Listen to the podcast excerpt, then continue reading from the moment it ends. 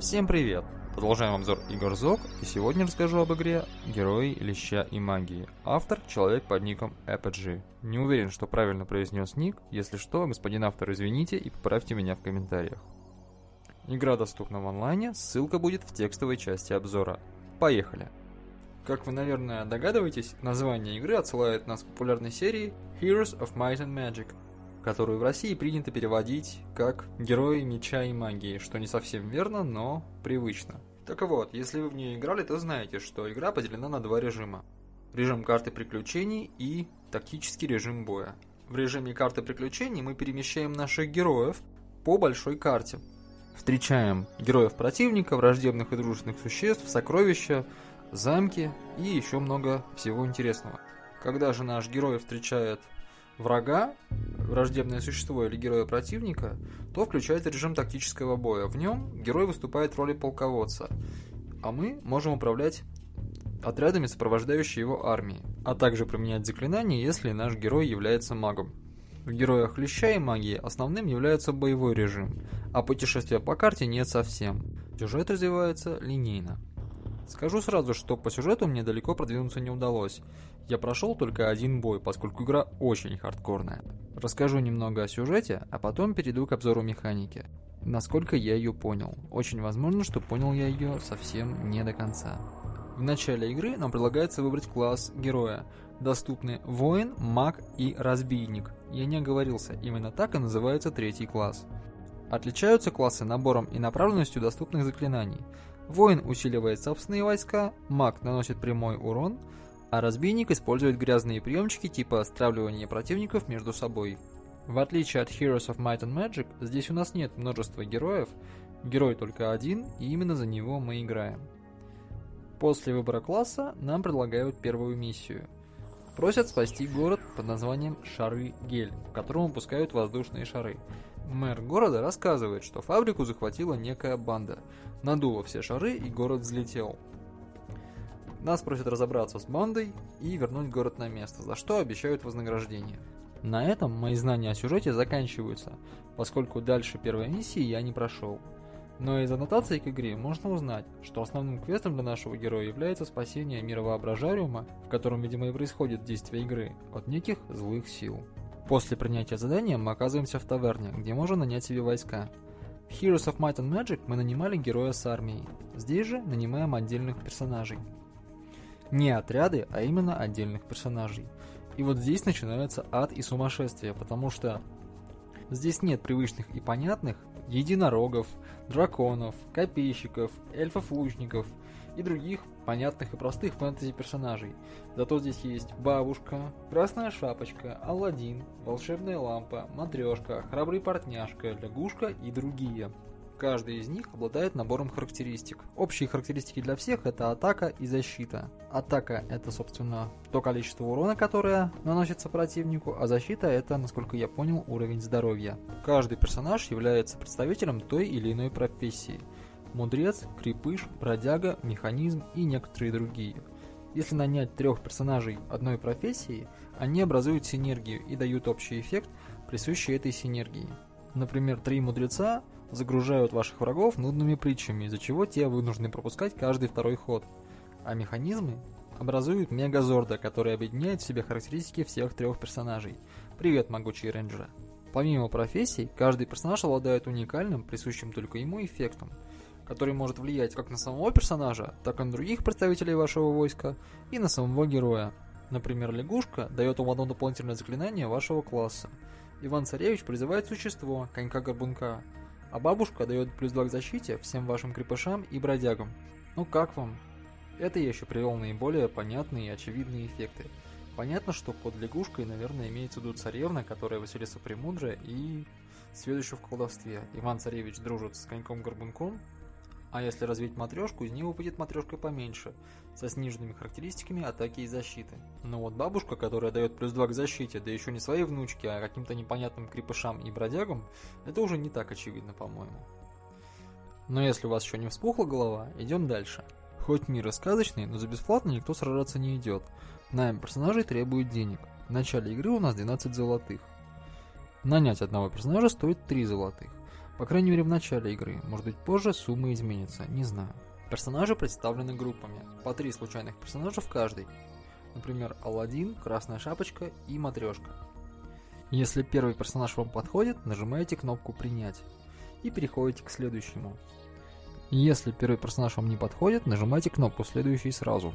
Если вам не подходит один или несколько персонажей из этой группы, вы можете обновить группу. Это будет стоить один золотой. Обновлять группу можно сколько угодно раз, пока у вас хватит денег. На один бой, насколько я понял, можно нанять не более трех персонажей. Причем лучше стараться нанимать их так, чтобы они усиливали друг друга. Помните, что я говорил о бабушках, крепышах и бродягах? Ну или нанять трех персонажей одной профессии, чтобы получить синергию. Это все звучит классно, но на самом деле добиться этого довольно трудно, особенно в начале, потому что денег у вас мало, а в группах редко бывают персонажи одинаковых профессий или подходящие друг другу. Поэтому придется брать, что дают. Также в таверне можно продать имеющиеся у вас заклинания. Персонажи, как я понял, нанимаются на один бой, поэтому мне не очень понятно наличие опции продать персонажа, но возможно имеется в виду то, что вы можете продать нанятого по ошибке персонажа, чтобы вернуть деньги. После того, как вы наняли себе войско, начинается бой, который проходит в пошаговом режиме. Сначала ходите вы, потом противник. В начале хода вы можете применить одно из имеющихся у вас заклинаний. Причем заклинания здесь одноразовые, счетчика маны в игре нет. Работают они, так сказать, по принципу свитка. Прочитал – исчезло. То есть каждый раз после применения заклинания нужно покупать заново. Первое ваше случайное заклинание вы получаете сразу после начала игры. Где брать остальные, я так до конца и не понял. Некоторые приносят с собой персонажи, но вот где, например, можно их купить или выучиться, я не нашел. После применения заклинания вы можете начать потасовку, то есть отдать вашему первому персонажу команду начать бой. Он атакует врага и наносит ему урон, соответственно, своему показателю атака. Цель атаки выбирать вы не можете. Персонаж атакует того, кто ему меньше всего понравится. Правда, при наличии трех бродяг вы получаете синергию, которая позволяет вам выбирать цель атаки но это отдельный эффект. После того, как ваш первый персонаж сделал ход, наступает очередь противника, и он атакует одного из ваших персонажей. Так происходит до тех пор, пока либо вы не победите всех врагов, либо они не уничтожат всех ваших персонажей. Если вы одержите победу, то получаете вознаграждение, а также бонус за сохраненных персонажей. Если вы проиграете в первом бою, игра закончится.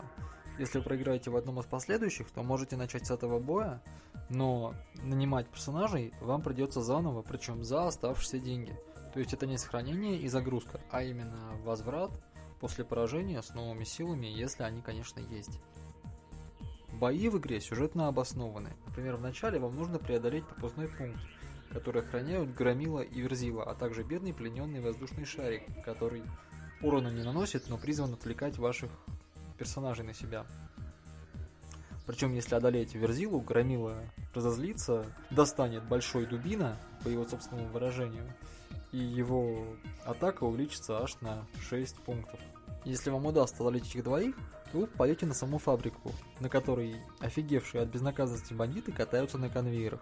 Причем один из них, липкий, сможет приклеиться к одному из ваших персонажей и утащить его с собой. С моими такого не случалось, но написано, что такое возможно. Как развивается сюжет дальше, мне неизвестно, потому что на этом месте мою команду неизменно растирают в порошок, так что дальше вам придется двигаться самостоятельно, а я перехожу к субъективным оценкам. Начнем, как всегда, с достоинств. У игры необычный сеттинг и довольно интересная адаптация механики героев меча и магии. А высокий уровень влияния случайностей и большое количество комбинаций персонажей обеспечивают хорошую реиграбельность. Кроме того, хочется отметить интересный, не без юмора сюжет. Да и вся игра пронизана таким безбашенным, хорошим юмором. Это здорово. Оставляет очень хорошее впечатление. Теперь, что касается проблем, спорных моментов и недостатков. Как написано в одном из отзывов, у игры очень высокий порог вхождения, я с этим согласен. Хоть в игре есть справочная система, но написана она достаточно как бы это сказать, бедно и коротко. Понять ее с первого раза, наверное, практически невозможно. Я, по крайней мере, не понял, и даже сейчас, поиграв в игру несколько раз, наверное, около десятка, не уверен, что понял все. А судя по тому, что по сюжету мне удалось продвинуться не так, чтобы далеко, я что-то конкретно упустил.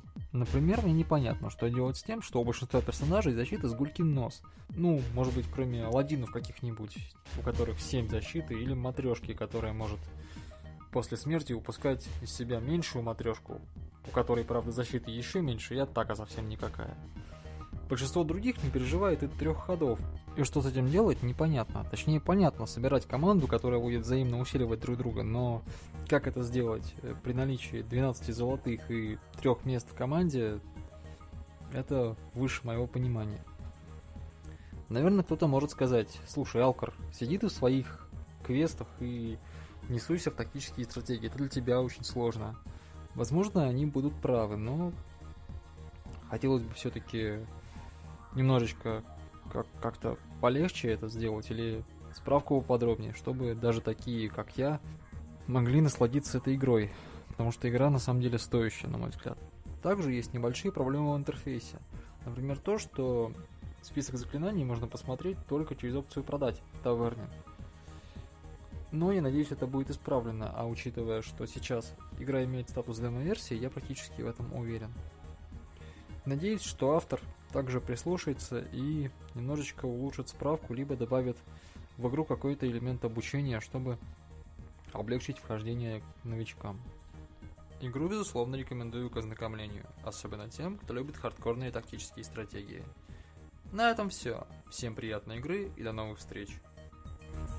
thank you